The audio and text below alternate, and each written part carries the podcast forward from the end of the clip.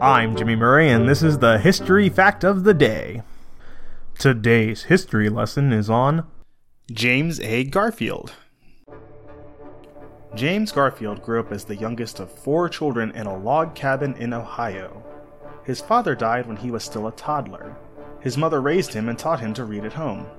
James had long dreamt of a life at sea, and as a teenager he set out to find his dream. He worked for a short time on a canal boat but ended up returning home to continue his education.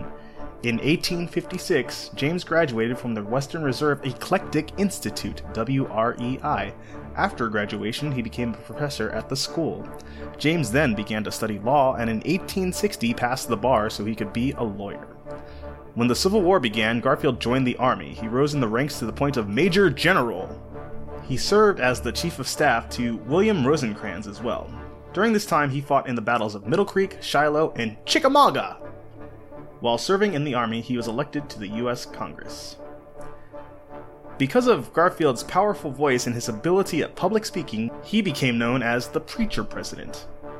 Garfield taught himself to write with both hands. He also knew Latin and Greek. He sometimes would show off and write with both hands at the same time, each in a different language.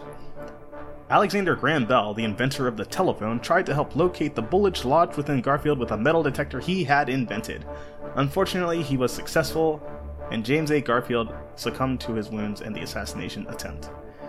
When he was shot, Garfield exclaimed, "My God, what is this?" He won the presidency over Democrat Winfield Hancock by the slim margin of 10,000 popular votes. There were 7 presidents born in a log cabin. He was the last of the log cabin presidents. The MCU of presidential birthplaces.